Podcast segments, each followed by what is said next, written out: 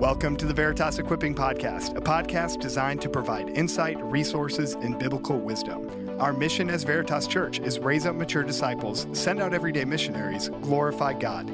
Join us as we pursue Jesus to become mature disciples and effective disciple makers for God's glory.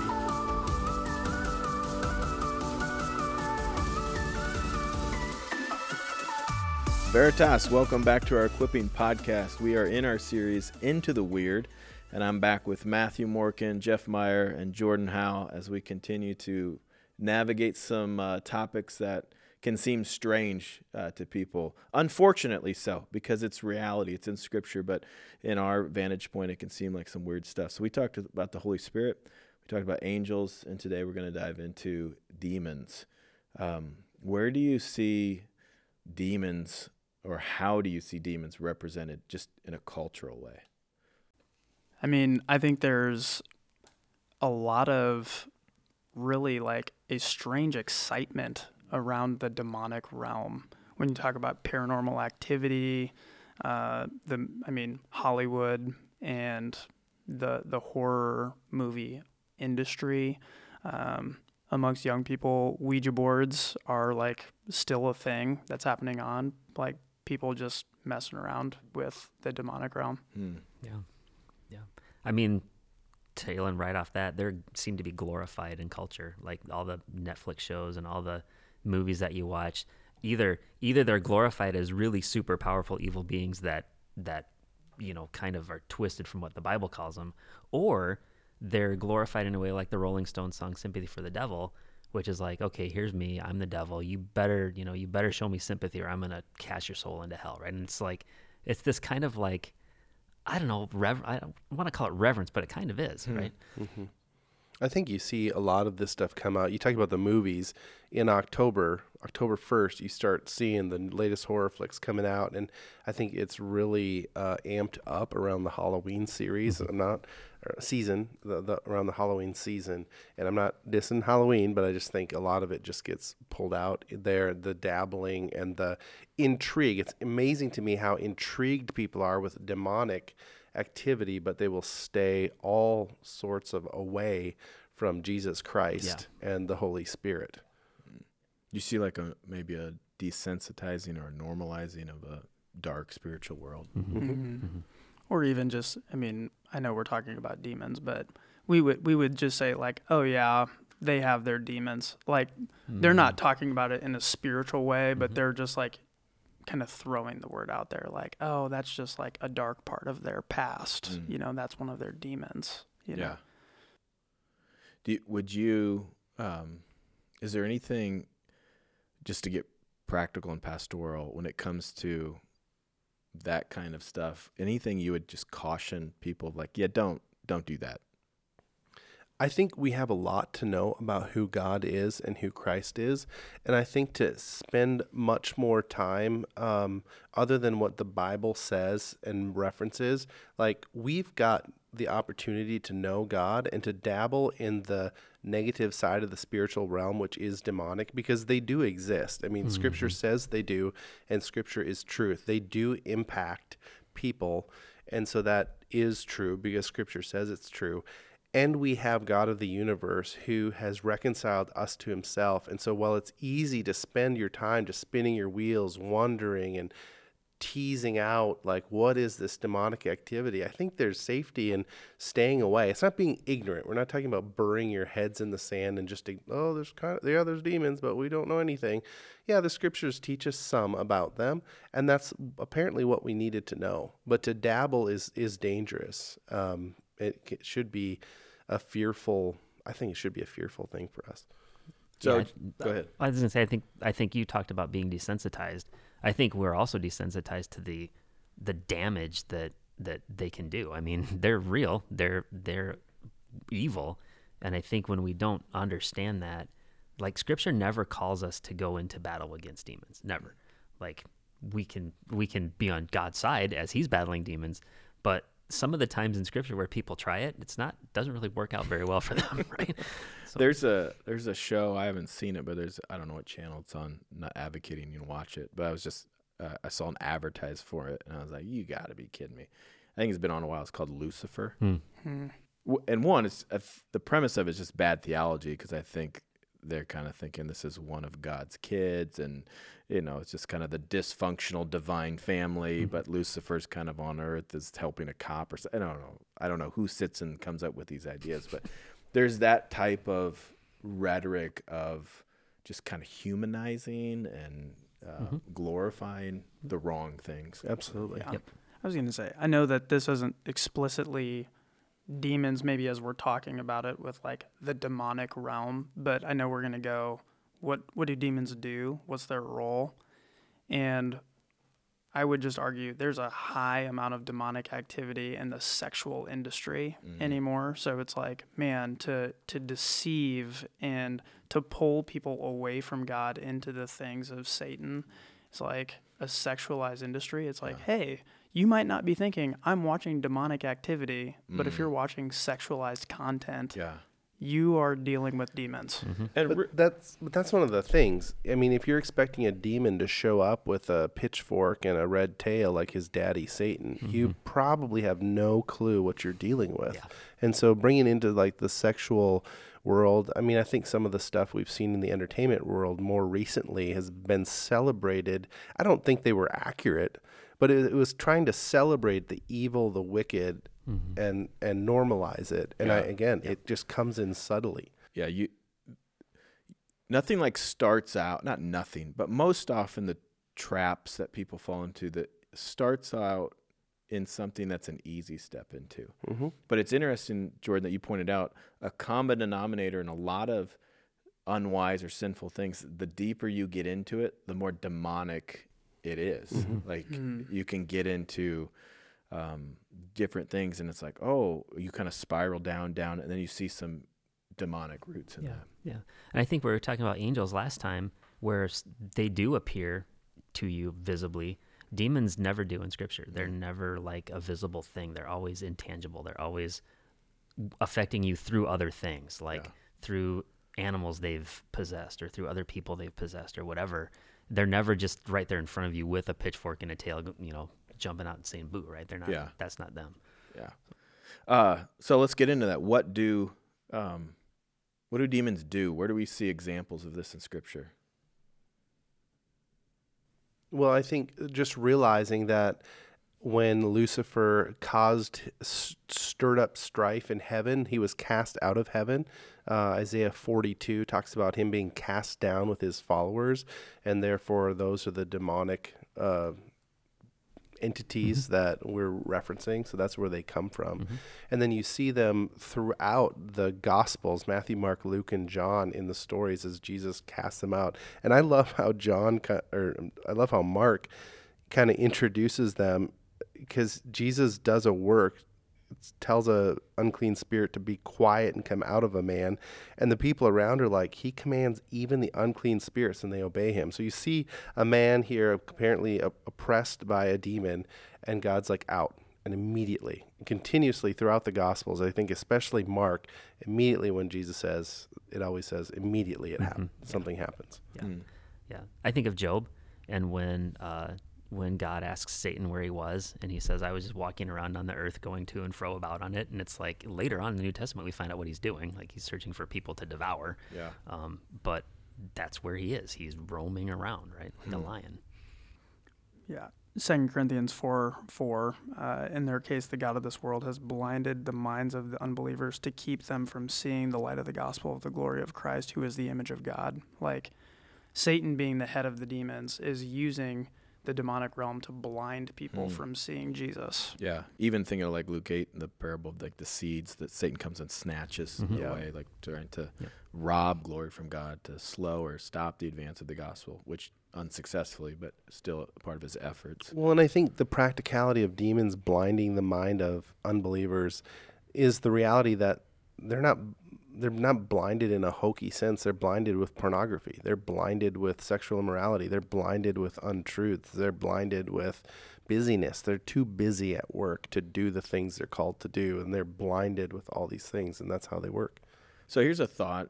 We don't, I mean, these are things like you're just making some speculations as you look into some things that we don't know a lot about. But uh, your passage, Jordan, the, the God of this world is the prince of this air, who's at work in the sons of disobedience, Mm. and you kind of the devil has schemes and plans and um, crafty in in the way he goes about uh, his work. I think we we referenced it last. I can't remember if it's at the beginning of this one or the last one. They're starting to blur together a little bit. But that, when we talked about angels, I think that reference to Daniel ten, where um, hey, I was going to come to you, but I was held up, um, and he was held up by the prince of Persia, and he's talking about a spiritual reality. The question was like, could it be that they're territorial, and could it be that they're uh, political in the sense of demonic activity behind rulers Mhm. of this world and schemes and trying to steer the world and governments and different things in different ways. It's kind of an intriguing thought. Mhm. But why is it called the Prince of Persia, talking about a demonic force that can hold up an angel? Everybody's That's a, that's a great question. I would good. I would put it to possession, and I would say absolutely. Like the devil's gonna try whatever he can do to thwart God's plan. It's almost like I, it's weird because do you do you think that the devil knows that he's defeated, or does he think he can win? Like and and that puts an interesting tact on what he's Yeah. doing. Like I, I go to like Matthew, was it Matthew uh, 8? Yeah. It's a great book. It is a, good- it's a good, it's a good name too. It's a Good name. I mean, that's what I meant. I mean, it, there are in other gospels too, but this the situation where Jesus cast the demons into the pigs. One of the things they said was, "It's not our time yet." So it kind of means like you know you're gonna lose. Yeah. Yeah. Like you know the end. It's just you said not yet. Um, they they know the pit is waiting, but we'll take the pigs until then. And that ought to make us pause even more when we want to engage that kind of thing because if you're if he already knows he's lost, he's got nothing to lose and he's just going to do whatever it takes to make you suffer, right? I mean that's that's his goal now. Like I don't want to win, I don't have to win. I just have to destroy you, right? Which reminds me of the seven sons of Yeah. Yeah. uh, the story. If you're not familiar, you should read it. Is it Acts 19? It's yeah, I think it's Acts 19. Um, these guys want to cast out a demon, and it goes really wrong. Basically, they get their clothes beat off them and run out naked. Uh, and the the demon possessed man addresses them of like, I know Jesus and I've heard of Paul, but who are you? Mhm. Yeah. and it, Tough. in a vulnerable moment like when in pastoral ministry i think there's a spiritual reality that you can't fool Mhm. and it's one thing to lead people but one of the things that kind of keeps my spirit in check is like i would hate to hear the words oh i know paul and i know peter who are you Mhm. and just when it comes to your own prayer life and personal Hmm. devotion and um, even jesus reference to the disciples are unable to cast out a demon he's like oh this only comes out through prayer Yeah. um, and to understand the reality of the spiritual world and never wanting to get my butt kicked by um, demon because he who is in me is stronger Yes. than he who's in the world Absolutely. Amen. and to Amen. realize like okay the importance of our own abiding in christ Mhm. I want to piggyback on that quick. I think one thing that bothers me in in the church especially is when Christians blame shift to the enemy Mm. Mm. and we just say like, "Oh, the devil made me do XYZ." And it's like, "Wait a second. Let's stop." And maybe this is going too far down the spiritual warfare uh, episode that we're going to get into, but just acknowledging if you have the Spirit of God that literally rose Jesus from the dead, victorious over sin, death, and Satan, we can't blame shift anymore. Yeah. That's all the way back to Genesis 3, Mhm. Yeah. right? So, like, how can we say, yes, I was tempted by the enemy, Mhm. or, you know, was tempted or deceived, but like, I wanted it, Yeah. you know? So, And that that just to understand the demonic world before we kind of get into the warfare of it, like that story of seven sons of Sceva, we see supernatural strength. Um, we see uh, a, a name in his, with the pig incident. I'm Legion. Mhm. Um, Arthur, there are many. Uh, we see um, demon possession and oppression, but demons are not omnipresent. Right. Satan is not omni. They're not everywhere at once. They're limited. uh, in their power and their ability. They're under the sovereignty of God. Um, but there is demonic Mhm. activity in our world. Yeah, I heard one guy say it that once when somebody had said something like, "Well, you know, I was being attacked by Satan," and he's like, "I think Satan's got bigger targets than you." Yeah. Like, like- Unless you're the most dangerous Yeah. person on the planet for the kingdom of God. yeah, Yeah. That's Yeah. one of the things that's blurry, though, because when you have this discussion, you have an issue of a hard heart. You have the issue of your flesh that wants to bring you glory instead of God mm-hmm. glory. Whether or not a demon's involved, might, it might be an excuse for you. Yeah. And there's a reality you have a hard heart and you just want to do whatever the heck you want to do. And then so trying to navigate between those two Yeah. topics. Yep. So even when Jesus said "Well, only this kind can only come out through prayer, you you might be like, you- hopefully you see the importance of prayer. But if you look at the sentence, you might, what do you mean this kind? Yeah. How many kinds are there? And if we looked at is there different ranks and kinds of angels, it makes sense that there's probably different kind of ranks and kinds of demons. Here's a maybe a controversial question to throw out there, and a, a- perhaps a confusing one. When we look at demon possession in the New Testament, a lot of it is connected to physical ailments, being in mute, being blind, being deformed, um, seizures. But now we we tend to like no, people are sick, people are blind, like it's not demonic. Do you think we're missing something there, or how how do you make sense of that? Yeah. I think you start talking Eastern versus Western culture. Western culture is more prone to say nothing is spiritual, and Eastern culture is more prone to say everything is spiritual, mm-hmm. where it's like, oh, you know, I stubbed my toe on the couch. Well, you know, I was just being an idiot. Where Eastern culture is like, oh, you must have done something bad. Like, mm-hmm. a God is trying to communicate with you. I'm not saying one of those is right and one of those is necessarily wrong, but I'm like, I'd much rather lean towards everything being spiritual, especially mm-hmm. on this realm of angels, demons, spiritual warfare, to say, why don't we start by asking the question, is there a chance that there, something spiritual is happening mm-hmm. here? You mm-hmm. know? I lean that direction as well. That the there is a spiritual world and it is active. Now, again, I feel like the scary part of saying that is is again we have a tendency to jump into like, oh, well, let's cast out these seventeen things. Like again, go back and study God. Like spend your time with God, your Maker. Um, don't get lost in these things. But I think we do need to awaken to the fact that there are demons, there are angels, there's spiritual warfare. It is happening. Could this be it? Pray. Yeah. Yeah. And I think by God's common grace, we have medicine and doctors. Yeah, absolutely. and- but sometimes there can be a Western arrogance, mm-hmm. like, oh no, I can fix that with medicine. I Yeah. can fix that with a doctor. And it's like, that may be a spiritual Yeah. problem, not a physical problem. And just being open to that reality. Yeah. Mm. But it's interesting. I don't want to overlook, like, he was blind and you cast out a demon. He could see. He was mute. You couldn't speak. You cast out a demon. He could speak.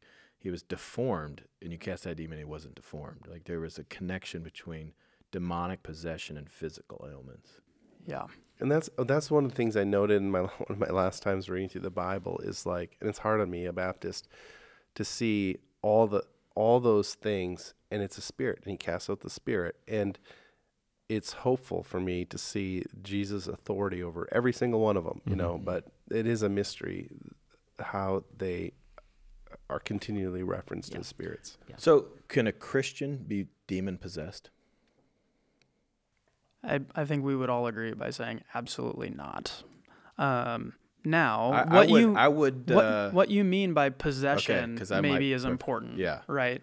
Um, but when you start saying, oh, demonic possession is like demonic authority over somebody, like where we would say Christians do not have to follow and heed the voice of a demon, right? We're not under his authority. We're under the authority of Christ's life, death, and resurrection. So if we have the Spirit, which if you're new in Christ, you are, look at Romans 6, and consistently it's like, th- who has dominion over you? Mm-hmm.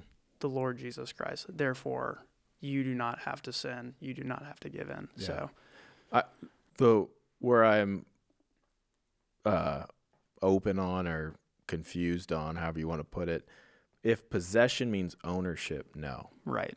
If possession means occupancy, torment, maybe. Yeah.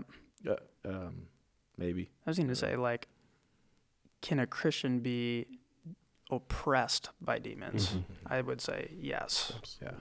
Yep.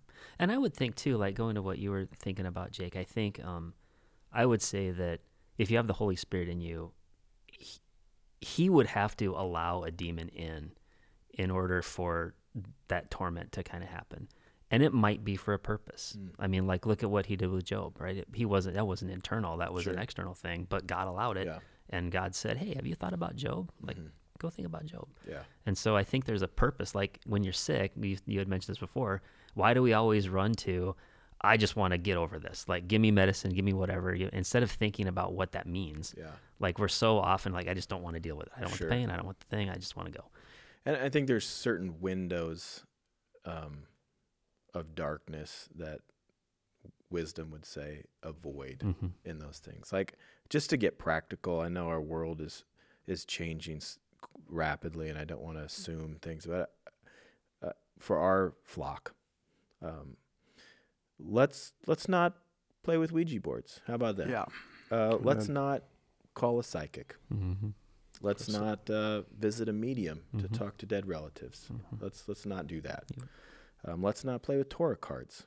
Um, Yeah. Let's not get into your uh, sign in the stars or Mhm. astrology type of things. I think these are things that we're warned about, Mhm. um, and it's it's foolish Mhm. to engage in those things. That's a good word. It's foolish. Yeah. Yeah. All right, on that, don't be foolish. uh, recognize the the reality of a demonic world, but take great comfort, church, in knowing that uh, our victory is in Jesus, Mhm.